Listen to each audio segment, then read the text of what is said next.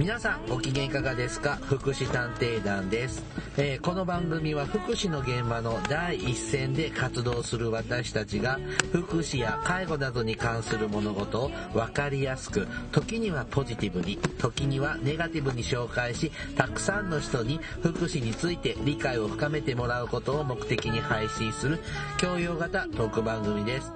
私は社会福祉士のケリーですあー魔女です。はいよろしくお願いしますよろしくお願いします。あ、はい。はい、あの先日ね大前さん一緒に進学説明会あ、いったいったいった。行ってきましたねね。楽しかったですね まあね、あの本当にね、良かったですね。あの本当にね大学専門学校とかねはい。いろんなうん医療福祉系の、えー、と大学専門学校さんが来てうちの大学じゃこんな勉強できるよっていう説明会がありましたね。開催された端っこで、はいまあね、あの社会福祉士の仕事というコーナーをいただいて、えー二人で延々喋ってましたね。はい、はい。死後が多い、ね全然来なかったですねあの学生さ そんなんがねことないよ、うちの5人来たよ。あのお隣の理学療法士コーナーと作業療法士コーナーはあの賑わいにね、ね比べるとこね。っちは閑古鳥で。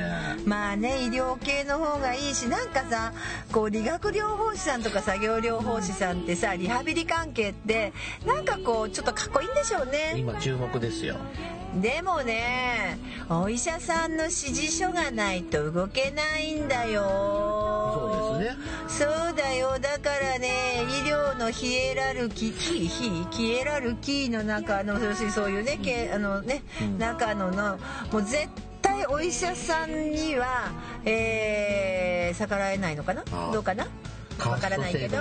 そうそうそうだからあのど、まあ、独立ってリハビリのいろんなものを、まあ、独立してる人はいっぱいいるけれども、まあ、別にできるけどさ、なんていうのでもそれだって医者の指示書がなきゃダメだよね。うん。違うまあ全部が全部じゃないかもしれない。なんか整体みたいなのやってる方なん体とかはねあれかも。まあ若生活でもまあ柔道整復師さんとかもね、あるけどさまあまああの人たちはあれだけどさ、まあでも。そう思えば社会福祉士は好き勝手に。そうね。こう集団に属したり一匹狼神になっだったたり。りまあ社会に対してこんな風にうん。無駄にあの電波使ってって前言われたけど電波じゃございませんけどうん。まあ電波電気を使ってますけどね。うん。はい。あの電気信号を使ってですね、はい。えー無駄にね情報を垂れ流してるようなこんな人たちもいるし。えなんか言われたの？え昔言われたじゃない？電波使ってるみたいに言われなかった？ほらこの番組なんか聞かなくてもいいとかっていう当初があったじゃない。ありましたね。電波は使ってないって電気信号は使ってるけど。はい。まあねお互い表現の自由ですかはい、らね、6月は違法電波ふあれ間違えた。不法電波一層月間だと思いました。あどうでもいいかそれまはい。でもねあの時々あの進学説明会でブースもらってうん。出席させてもらいますけどやっぱ医療系の方が確かに人気があるんですけどね。まあしょうがないけどね、あのーでもね今年はなんか3年生じゃなく一1年生が1ね年生が来てくれて、そうそちょっとうね。あ興味持ってくれてるだけでお兄さんたちは嬉しかった？ちょっと嬉しかったね。あれは何箇所か回ったらさクオカード1000円もらえるからだよ。でも大学回った方がいいじゃんだけどさほらいっぱいだったから他が暇そうだったからね。そうだよね。優しいんだよ子供たちは、ね。そこのおじさんとおばさん暇そうだから座ってあげようって。僕たちが一生懸命熱く語っててもあのうるさいんですけどみたいな顔で言ってる意味がよくわからないんですけどって顔してたね。ま あちょっとねあの社会福祉士ってさ意外に哲学的じゃない？あそうだね。思わない？うん。私すごくね哲学とか社会学どっちかっていうとそっちにねだんだんねこうなんかこう頭がねなってくるの自分がわかる説明しづらいのね。そうなの。お仕事具体的なお仕理学療法士さん事とかね作業療法士さんとかってパッとなるけど。こんなお手伝いするんだよとかねこういうねあのリハビリを手伝ったりねって何年前だからね僕たちね。そうそうそう、まあ、それこそえーもっと言っちゃったら社会改革みたいなね。うん。革命革命は起こさないけれどもある程度こう社会の方向性見極めてこのタイミングでこのことをやっぱりこうこういうふうにそう、ね、ソーシャルアクションを起こそうとかさやっぱりここは市役所に言わなきゃダメだとかさそういうことも仕事のうちだなんていうのは高校生にはなかなかわからない。そうましてや1年生最近中学校卒業した子にはちょっとお兄さんたちの言葉は難しかったな。さんとかね作業療法士の方が分かりやすいよね。わかりやすいよね。はい。うん。で終わりなの今日の番組。いいいえ。あそう。さあ、今日はですね、ちょっと以前からやってみたかった、これもまた報道、失敗しそうな。違うか。報道を聞いて、あのーちょっとからネタ引っ張ってきますが、ゆ優生保護法はーい。というのがなんか、今、最近ニュースでよく聞きますので、そうですねえっ、と、あの何なのかというような話なんかを今日はやっていきますね。はーいはい、よろしくお願いします。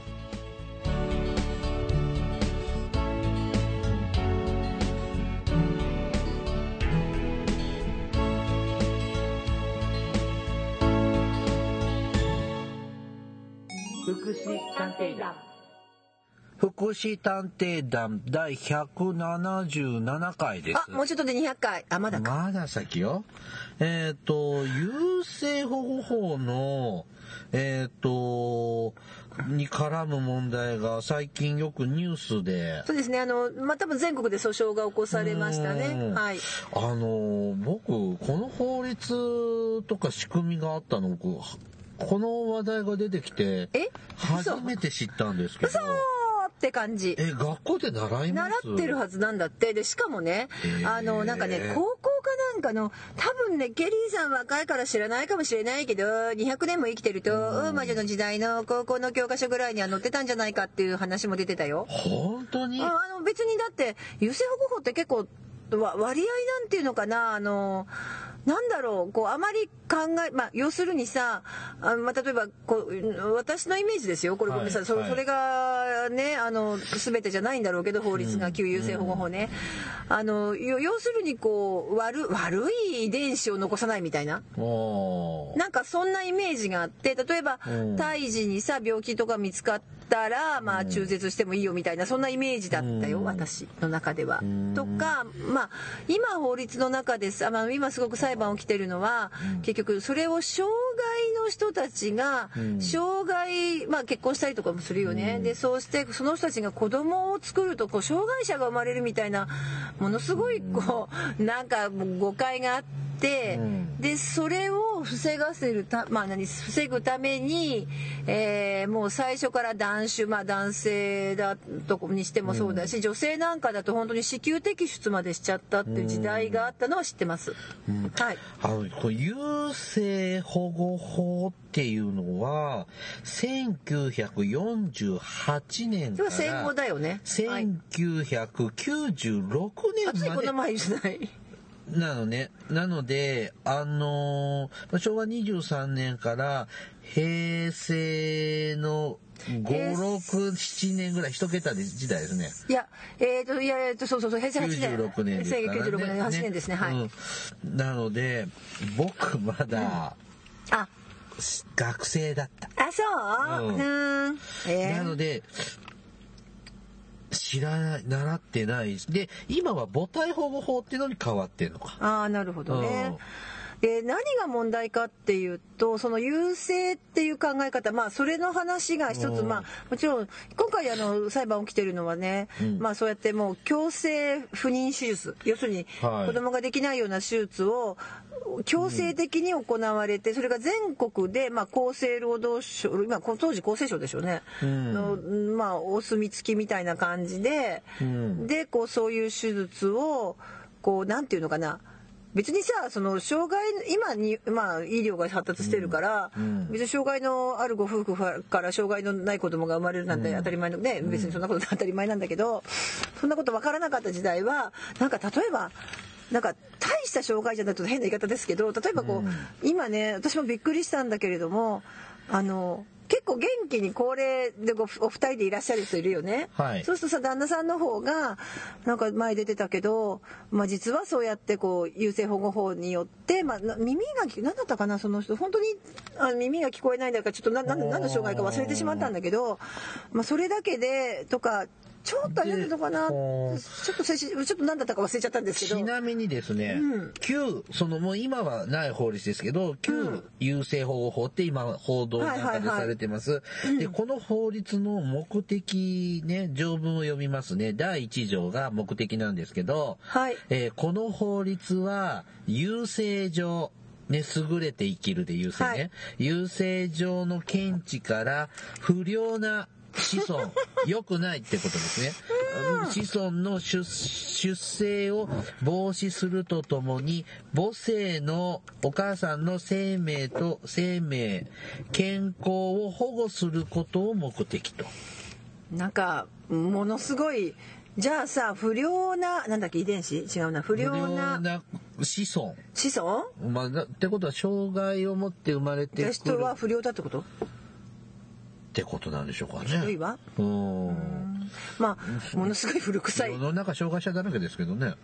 うん。だったらさ、うんそれこそさ不良な子孫だったらさなんかさわけのわからないさ二世の政治家とかそんなどうなんのよ。まあいいやそんな、ん。どこぞの国のどこぞの。あのー。でも、それ今はさ、その医学が発達してるから、うん。あのーだいぶ、これ昭和20年代前半にできた法律ですから、やっぱ当時のその障害者のう生まれてくるうん。考え方と、今はもう、でも70年も時代が違えば、見え方、考え方も違うでしょうから、でも昭,、とね、昭和23年ってうん。ちょうどあれじゃないですか、戦争が終わってちょっと一息ついてか外そのまあ第一次ベビーブそうなんですよ。ねームですよ。戻ってきた頃だよね、だからある意味その子供がすごく日本ではたくさん生まれていて1年間で270万ぐらい生まれてそうだよるんですね。だからその時代なのまあ今の段階の世代と言われる世代だよねね。まさに。でその人たちの世代だから逆に言うとそこにこうそれこそ三次制限じゃないけどそんなのもあったのかな？あー確かうん。あのね、今はね、出出生数が昨年のデータで94万人。あー減っちゃったんだよね。でまあその70年前は250、70万とか、そんな時代ですから、もう3、3倍。まあそうなってくると、その元気な子を育ててちょっと大変な子はっていう話なのがまあそれが一点なんだけど、うん。あの今ちょっと裁判になってるのは、ん。多分そのことによってその生まれてくるのではなくってそのう、生まれう産むことさえも許されなかっうた。それだから私もそのさっきも言いかけたけどテレビで見てて、えこのご夫婦もちゃんとこう本当に立派なお家に住んでて、ご夫婦としても長年ずっと連れ添って、でちゃんとやってきたまあちょっとな何の障害だったか忘れちゃったんだけどとかねなのにあの本当今からさたわいのない障害だとたたわいのないったら怒られちゃいますけ今ど。は、そ、そうそうええとかと思うぐらいだけどそう思えないんだけども、でちゃんと社会生活やってきた方なんだけど、男性の方が子供ができないよっていう手術をしたので本当に奥さんに申し訳なかったと。男性が？男性の方だって言ってたよ。断種させられたって。そうなのいっぱいあるよそういうことで今男回そう。性も女性も。そうだよ。そう、ああ、そうだ。だからそうそう母体の保護って言ってたけどうん。実際この優生保護法によって不良な子孫を残さないためにって言ってであれじゃない。あの男の人もそうなんだって。えーたまたま取られるってじゃなくてあの縛っちゃったんでしょ？縛って精子出てこないようにするとか、ね。まあ、まあまあどういう手術かわからないけど。まあそうそうそうそういう受精できないようにしちゃうんですね。とかだから別にそんなのそうそうよ。だからだから揉めてるの。もうだからこれは大問題なの。ので私が知ってるのは実は私実際利用者私のあの勤めてた施設にうん。一人優生保護法での適用を受けてた人がいてはあ。それは重度のダウン症だったんですよ。はい。でダウンででも本当に知的障害も重くって、でその彼女は正直なところあの子宮摘出をされてました。はあ、えだから若い時に？もう若い時にでもう一つ理由があって生理生理の始末が大変だからなんです。介護の上で。もうなんか犬や猫みたいね。そうそう。だからなんかなんかそんな感じね。そうそう。猫が子供増やさないようにみたいな感覚で。ちっちゃな頃多分どのくらいののの時だか知らないけれどもその人にはお腹に傷があって。まあ、確かに彼女は非常に重度の知的障害を持ってたんだけれどもうん。確かに生理の解除がなかったのはあの解除する側からすれば確かにあの一つ大変じゃないです。あれすごい大変なので知ってるよね。すごい大変なのでっていうのはあるけどでもやっぱり女性としての権利は完全に奪われてますね。今の時代を生きる僕としてはちょっと、うん。うん、私そのケースだけかな知ってる。そのさすがにその人だけだったけれども、だけどあそうなんだって。でちょっと余談だけどその人ってその後、あの当時の金地産者になるんですよ。当時のね青年後見じゃなくて当時のだから金地産のうん。あの宣告も受けるんです。えー金地産ってね、漢字で書くと、金子、財産の産に、地地は治める。えー治める、明治の字ね。はい。財産を治めることを禁じられたもの。だからえっ、といもうちょっとこれ余談だけど。今は死後ですよ、このまあまあ今これは青年後見制度の貢献類型ですうん。ね今だと貢献類型だけど。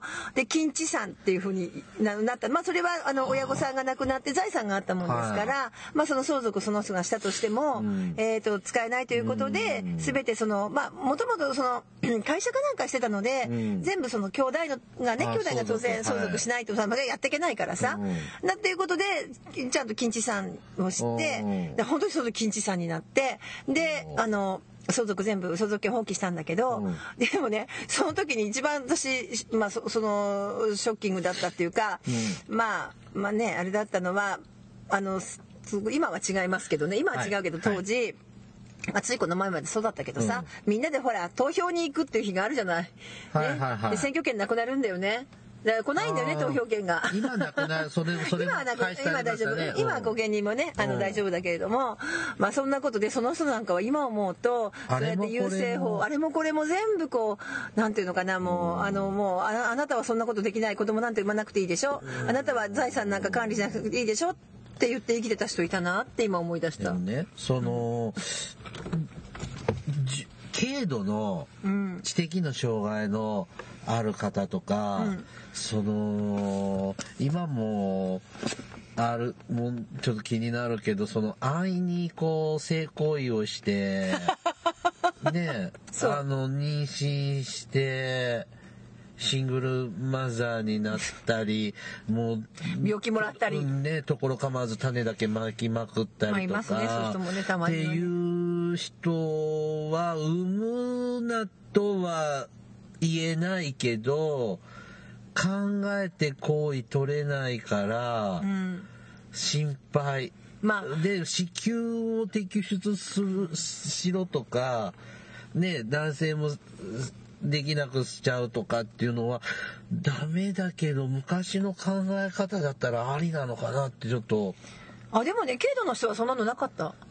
してなかったもん。逆に10、うん。ただね実はその、まあ、子供産むのもそうなんですけど、まあ、一つはそうそれででそれは何かっていうと人権が奪われてるわけですよね、はい。基本的な人権が、ね。だから、ねうん。まあかね、その彼女がそれに抗うだけの力は全然ない人だったんだけどもまあ確かにこうなんとなく私もそのその人のこう一緒にいながら、まあ、あのおとなしい人だったんだけれどもうん。なんだかなって思ってたんですけど、うん結局そこにはささっきの話ですよ。一番もっと怖いのは優勢思想って言われる、はい。その要するにこう不良な子孫を残さないというけどさいや不良かどうかって生まれた時分かんないじゃない。わかんないですね。それこそあの前回やったけどさ新幹線のうん。話じゃないけど生まれた時はね不良じゃ分かんないじゃないそんなの。あの死体不自由で生まれてくる子は見た目わかるじゃないですか。だけど、その精神的とか知的な面とかって、なそんなもん生まれてからしばらく経たないと、だってかわかかすごいあとすごい賢くったって例えばヒトラーみたいになっちゃったらもしかして不良かもしれない。しうんそうってですなったらさ優勢思想っていうものそのものがうん。でなんかその優勢思想っていうのは、ね昔からあるんです？あのねやっうんあのちょっとものの本によりますとですね、はい。やっぱり優勢思想っていうのは、えー非常に有名なのはほらそれこそあのヒトラーが使ったよね。そうだよね。ナチスが、ん。えドイツってゲルマン人アーリア人とかその人種で、そのねユダヤ人とか根血と結婚した根血は優秀なそのドイツ民族にはなれないからとかっていう教育当時すごくしてたんですよね80年90年前にね。うんうんうんうん、でやっぱりさその優勢思想あちょっと私もこう本読みながらなんですけど優勢思想の歴史としてはやっぱりその1800年代後半にうん。イギリスでダーウィンのいとこなのかな？であるゴルトンっていう人が優勢学として発表したのが最初なんです。ってうん。でそれは、まあ、日本が明治時代の初期ぐらいで19、19世紀、18そうですね。世紀後半。で簡単に言うと社会は強いものが残っていくのが大事でうん。弱いものや劣ったものには社会から去ってもらうと。それがいい国なんだっていう考え方なんです。がって100 200年近く前の、まあそうだね。100はいはい。150年200年ぐらい前のうん考え方にあったんだ、はい、でこの次に1907年にアメリカのインディアナ州で世界最初の断種法断種種を断つ法律が成立したんだって。あお酒じゃなく。違うあそうね。断種法ね。あれ禁酒法うん。断種ね種を断つ。だからまあ今のその中絶じゃなくて中絶じゃなかったあのさっきのあのパイプカットだったりとかじゃないかな。まあちょっとわからないけどそれはあっという間に23州に広がったんだって。へー。でそれが逆にヨーロッパに渡ってえーとね、スイスデンマークノルウェー。なんか今福祉先進国だよね。うん。まあ当時はねど田舎国ですからね、が先行して断種法のような法律作ったんだって。でそれで一番強制的に進められたのがドイツでヒトラーが登場した1933年からもう一気に進められたそうでうす。ん。もうんうホロコーストとかにもなってくんだよね、そうそう。うん。僕そのさあのーうん。昔そのナチス時代の時代を舞台にした映画であの「戦場のピアニスト」っていう映画があーありましたねはいはいあれでね車椅子のおじいちゃんがねうん。ベランダから落とされるのよ憲兵みたいな人に。あでー殺されるんだけど歯向かうと家族も殺されるから、うんであれがすっごいもうトラウマ。などね、だから結局それでさ、まあ、第一次世界大戦で負けますよね、うん。ドイツは。でなんとか復興しようとしてということで、えーとにもかくにもその断種法といいますか、そういうことをされて20万人以上の障害者まさに今の話ですが、えー抹殺されたんですって。でその後そのような考え方がこのままジェノサイドと言われる民族浄化にまで拡大して600万人余りで今度はその障害者だけじゃなくてユダヤ人もねっていう方だったんですよね。ユでもなんかヒトラーってさユダヤ人の血が入ってたってほらあのアドルフに次ぐのね手塚治虫のやつが書いてるけどね。あの、ほら、アウシュビッツみたいなユダヤ人大虐殺の前に障害者を絶滅させてるんだよね。まあそうそうそうそう。でその津久井やまゆり園のあの容疑者っていうかまあ加害者のねあ今ー彼はその辺に思想的にこうなんかあれでしょ？なんか染められたんでしょ？そこに繋がるんだっていう話に繋がったよね確かね優勢思想ね。そうそうそうでもさ、あの、メンデルの法則って習ったじゃん。習った習った。うん。そうなのそうなの。だからのかその。賢い遺伝子と賢い遺伝子を持って生まれてくるパターンもあれば、うん。そうじゃない遺伝子とそうじゃない遺伝子でくっついてのが生まれてくることだってあるじゃんか。まあねはい。うんでノーベル賞を取るような方すごく賢いんだと思うけど、うん。そのお子さん障害者じゃないですか。はい。誰だっけ？大江健三郎さんのああそうですね。はいはいそうですそうですそうです。ですよね、うん。だから間違ってないの、この考え。優勢優勢思想って。うん。え、ま、間違っていないの？え間間違ってませんか？これ。この優勢思想でしょ？ううんだから間違ってると思いますよ。んで今でもこれって通用する考え方なの？世界的には。優勢思想？はい。だから今はえーとね多分ねあのー医学的にとかさ。あのね確かねなぜに人ちょっとこれまたかちょっとあのごめんなさいそんなにあの根拠があるようなないようなどっかの聞きかじりだけど、なぜえっ、とおだまあ、もっと言ったら地球ってすごいいろんな生物がいるわけじゃないですか、はい。有用なのか無効なのかよくわかんないぐらいいろんな店いるわけよね。まあピンからキリまでいますよね。ピンからキリまでですね、うんうんでもそれがだからこう命をつないでるっていうかね。だから多種多様であるが人間も多種多様であるから実はその命をつなげてきたっていう話があるのでなんかそうだよね。よく NHK なんかでやってるよね。人類進化の歴史とかってやっていくと、はいはいはい。それは実は多種多様であってそういうこうだって障害の人っていうのはい障害の人って変だけど障害って一定率で生まれるでしょ、うん生まれます。でも人間が集団でこうそういう人たちを例えばこうそういう人たちが生まれるって生まれた時にどうするかということでその集団の力を高めていくとかっていうところにプラスに働いていくわけだからだから今は優勢思想っていうものは基本的にはあのなんていうの、まあ、ひ否定というかそのごめんなさいメンデルの法則は生きてると思うけれどもうん。それはそれは違いますけどそれは優勢とは違うけど多分そういうこう優勢思想というのは否定されてるはずなんだけどねっていう話だよね。だって僕この僕 iPhone 使ってますけど携帯電話、これまあ作るに至ったのがスティーブ・ジョブズさん。はいはいはい。もう亡くなられましたけどね。うん。とても変わった方じゃないですか。だってさ、あうん。の、私いつも思うんだけどさ、スティーブ・ジョブズもそうだしさ、あの、マイクロソフトのトップなんてそうだしさ。う、ん。そのさなんかすごいなんかこの生活を変えてしまう機械とか仕組みとか、うん。こう作り出しちゃった人とかって、伝説もうレジェンドとか歴史上に名を残す人って変な人多いじゃん。だってそうだよみんな。うんうんだからそうだよ変な人で私は歴史ができてると思う。は歴史動かないル賞だって変だって前話したじゃない、だからあのーで昔だったらそういうちょっと性格が変わってる子だからとかって言ったらこれに優生保護法みたいなのに適用されて子孫残せなくなっちゃってたのかな。まあそこまでではないとは思うけど、うん。でも、あの、そこまでではないと、だって昔の方がもっと変わった子いっぱいいたような気がするから、うん。うんそこまでではないとは思うけど、でも、やっぱり、あの、なんていうのかな、えっ、とね、だってそうだよそうだよ。もしね、うん。あのあそうそう今日この話をする時に思ってたのが、あの面白いんだけどださきっとさ、例えばだよ、優勢思想、まあの国とかもそうだよね。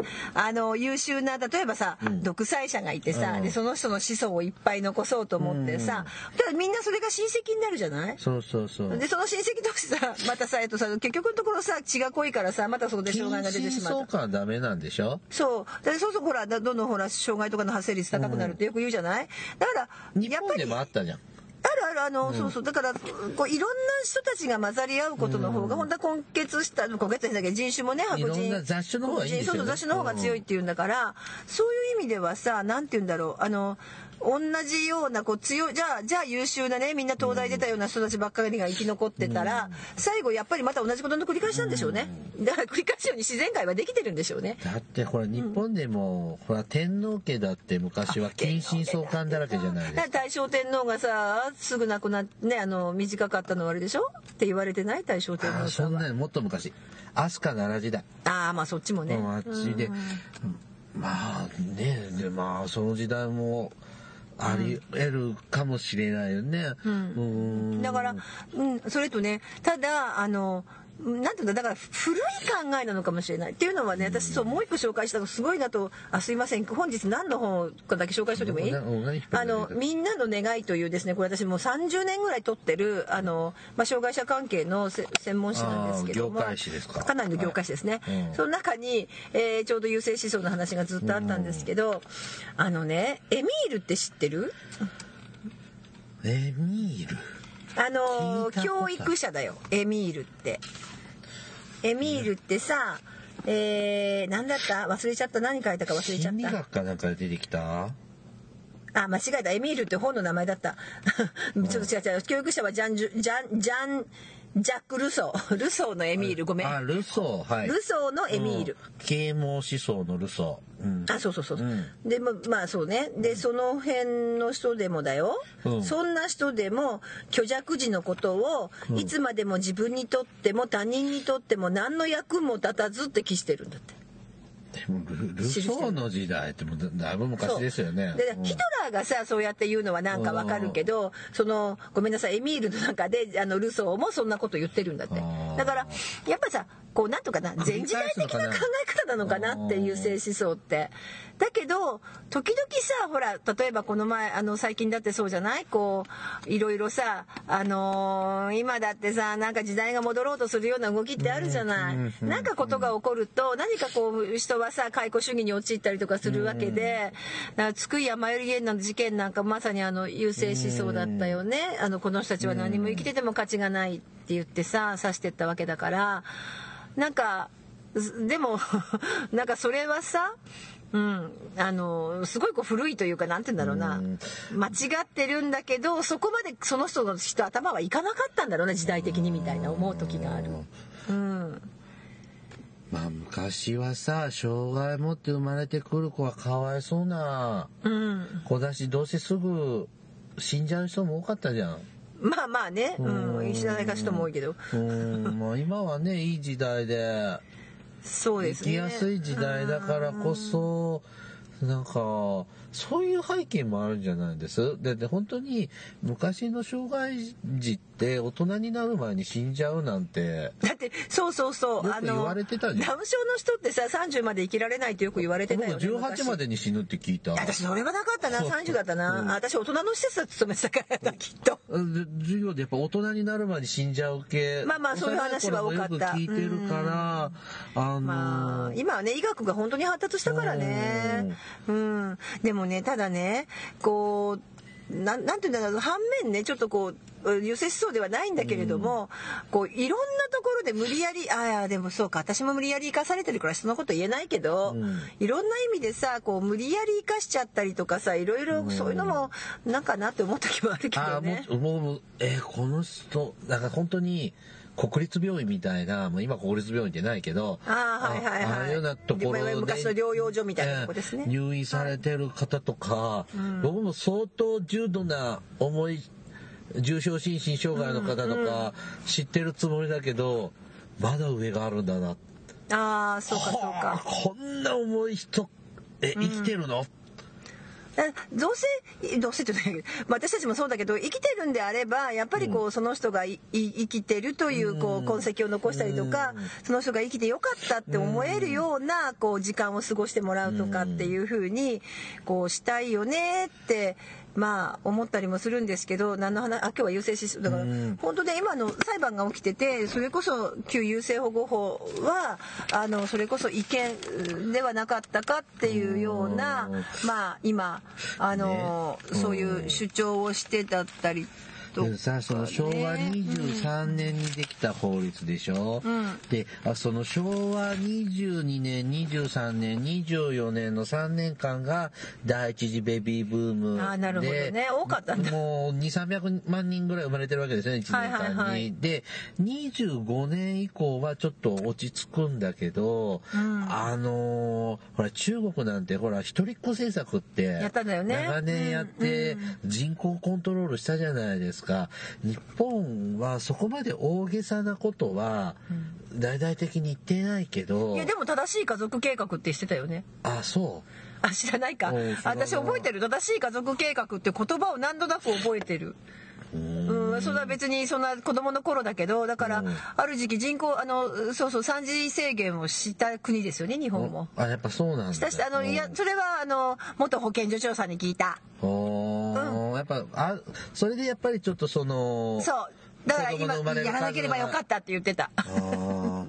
亡くなっちゃったけどその人も。時代の生き証人さんがあのあんなことしなければよかったって言われましたそれねは今を見るとそう思うけどだけどね。あの頃は、だってその第一次ベビーブーム世代が小学校に入ってくると、うん。学校の先生が教室が足りないからって言ってうん。すごく準備大変だったそうだよね。であとう。んプレハブ校舎とかいっぱいいたった時代でしょ？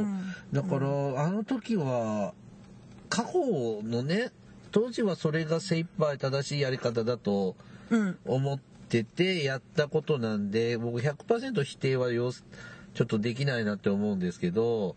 いやでもねそのそのうんどうぞ、まあそのほら子供産むなとかねその子宮を摘出しちゃうとかあのパイプカットしちゃうとかっていうのはちょっとやりすぎじゃないって思う。うん。ただね、あの実はそのもう一つその非常にこう私も見ててはあと思ったのはその、まあ、私もねその非常に重度のダウン症の方が、まあ、そういう子宮摘出されたケースは知ってたけど、まあ、他の方はそういうのなかったんであんまりこう違和感、まあ、違和感っていうことはないけども、まあ確かに重度の方だったんだけども、あの私見たテレビで見てると本当に普通に健康にねここ普通だったら子供いたんじゃない？この夫婦っていうような人が例えば子供が持てなかったりとかあとほらハンセン氏病の人たちがそれでかなりあのもう本当断酒をしないあれかなり強制されてますよねあの国がしましたよね。でまあ母子感染のリスクあるからね。でしたっけ？だけど結局さあは母子感染あるよそうかでも、ハンセン氏病は基本的にはほら治るって言ってさで、治る病気になったわけじゃないですか、ね。治療薬ができて、うん。あまあと昔はねあれだけど、うん。でも治ることになってさ、でもう治ることになったんだけどその治るっていうことを結局国が認めなかったからっつって、まあたりするじゃない？20年ぐらい前までダメだったんだもんね。だからそんなこと そうそうついね、そんな話もあってこうなんていうのかな本当に断酒しなきゃいけない人障害だったかとか病気だったかっていうのの検証もなされないまま割と安易に行われてしまっていたところのに対するのはやっぱりすごくおかしい間しう。うん、ででも前も私あのハンセン氏病の時にも言ったけどでも私たちってさそれをやってしまう可能性もあるよねって。はい。うん。これが正しいって思って厚生労働省がこうしなとかって言うとつい乗っかっちゃったりするじゃない。うんうん、だから私たちだってまあこれ、まあ、まあ優勢思想とかね今取りヒトラーにどうこうしようだと思わないけどそれは間違ってるけれども。ちなみにこの、もうあなたは子供を産む体をやめやめてもらえますねって、うん。何これは何家族か誰が申請するの？どうしたんだったっけ？ちょっとちょっとごめんなさい。そこ不勉強なんですけども。でそのいやでもねその人の場合は多分家族が申請したらしい。あーでその治療費っていうの？そういう体にしちゃうい治療手手術を受けるその費用を国が持ってたってことだうんそこは調べてみましょう。私に聞かないでくださいでした。ごめんなさい。そこまで調べてませんでした、まあいう何かしらそういう仕組みで、うん法律的に認められてたんです。なんかでもつい最近までつい最近ってほどでもないけどあったんだね。まあ本当につい最近でしたね。お19あでもなんかさっき本読んでたら1980年代までっていやいや1996年まで。96年まで実質のところで80年代ぐらいで止まってたのかなっていう気はするんだけれども。ななんでなんでごめんなさいね。なんで今頃こうやって声上げてきたの？もっと昔から声は上がってたんですかね？このひどいことひどいじゃないか国はって。多分ね。私たちが知らなすぎてそういう人がいまあこのこのさこの社会福祉士2人だってろくに知らないってことはさ、はいやっぱりまだまだ私たちもダメってことだよ。そうですね。だって、あそう記録も残ってないって言ってるそうなのそうなのそうなの。で記録を出せって言って各都道府県が今出したりしてたんだよね。うん。だからさなんていうのかな。あのうんまあきっとさそうやななんだろうなんで今なんだろうと私も思ったけどでもひょっとすると生き証人がないなくなる時期だからかもしれない逆に。はあはあなるほどね。わかりますか？あのよくあるじゃない。あのなんとなくさそのうそういう最後の世代ぐらいになってくるとさちょっとこう訴えようかってなってみたりとか。うん。うん。だからひょっとするとそういうこうい時代の生き証人がだんだん減ってきているっていうかまあ今やらないともう証言ができなくなるよって、ね。なかなかほら裁判って踏み切れないでしょ、うん訴訟を起こすっていうことは、だから結構今回高齢の方たちばっかりですもんね。そうですよね。訴訟を起こしてらっしゃるのが、うん、でもっとそういう人たち出てきてくださいって言って今呼びかけもしてるよね。うん。そうなんですよ。だから意外にこう私たちだってさ、そう知らこんだけなんかすごいすいませんいい加減なこと喋っててなんですけれどもまあ誰かあのねいろいろもっと詳しい方あったらぜひお便りくださいなんですけども、でもそういうふうに私たち福祉の現場にいてもそういうことを知らなかったりとか、それから中途半端な知識だったりとか、まあ日々考えずに生きてきてしまった。僕は出会ったことあるかもわかんないね。そうだよ。ねえ。そうだね。んうん。はい。今日はねちょっと優生保護法旧優生保護法にまつわるまあそうです。ねあの話を優生しました。思想のね。はい。来ました。お疲れ様でした、はいお疲れ様です。This is 福祉探偵団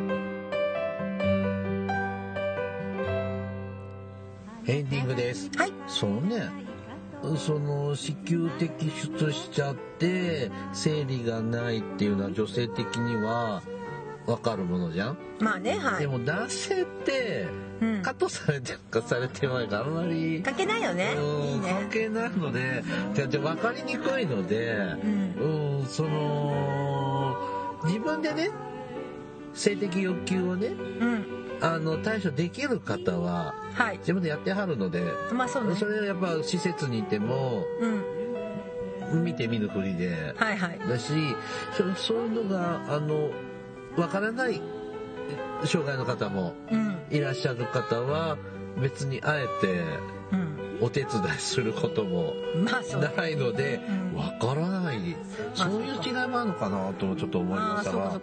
ただ、うん、私もさだも確かに、まあ、うんまあ単純に生理があるないしだけじゃ、まあ、男性の方が多分手術としては楽だと思うんだけど、うん。女の人の場合さそれなりにさ昔でしょ？うん。だからっていうかさその自分多分ささっきも言ってたけど本人そうやって、まあ、多分彼女は重度だったから自分がサインもできないし同意もできないからきっと優生保護法であなたの手術をしますよってことだと思うんですよ。不良な遺伝子だからって。で。さそれもさ、うん。こんだけさマニアックな制度を家族がうん。知ってて申請するのかな？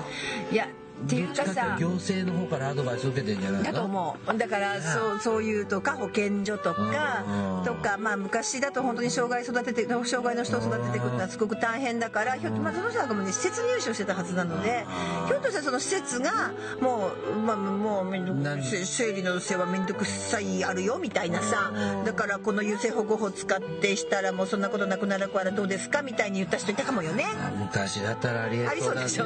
普通にあるよねきっと4 5 0年前とかだったらそうそうそうそう割と普通に出てくる会話のような気もします。そうそうなんか転換で発作を起こすとねきっとねあの割り箸にねこうガーゼやってこう下噛むからってやってた時代だからねあの頃は。あれ間違ってますけどはい。でもこう僕らでも知らないカビの生えた法律っていうのはやっぱまだあるのあるんでしょうねきっとね、まあ、あるしそれをやっぱりこうわす、まあ、なんか私はハンセン氏病の話もさあんまりこう福祉の現場の人しないけどでもなんかこう忘れちゃいけないのかなって自分たち。だってハンセン氏病の話ってさあれだよね前も言ったけど良かれと思って療養所を進めたって。昔はね。そうそうそうそう。ねもそうそうそう。だけど当時は本当にそのことの方が、まあ、例えばその集落にいていろんな迫害を受けたりするよりはって言ってそれを良かれと思っても向こうに行ってもらったとかっていう証言もあるじゃない、だけど私たちだってさ良かれと思って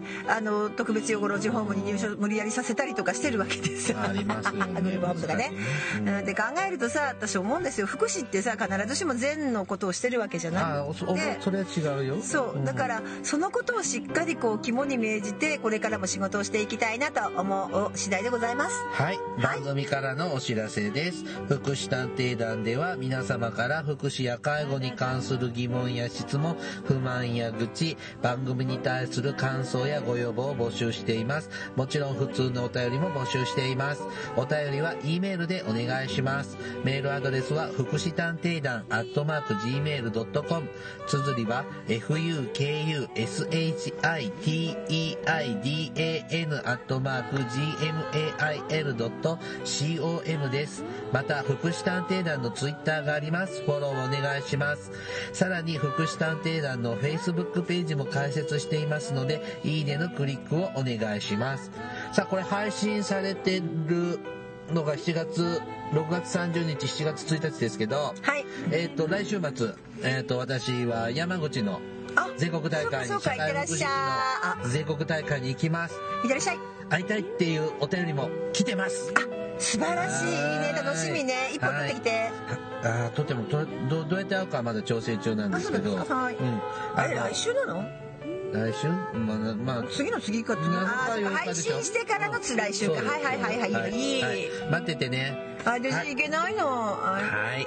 では、そろそろお別れの時間となりました。お相手はケニーと、あ魔女でした。それではまた次回お会いしましょう。ごきげんよう。さようなら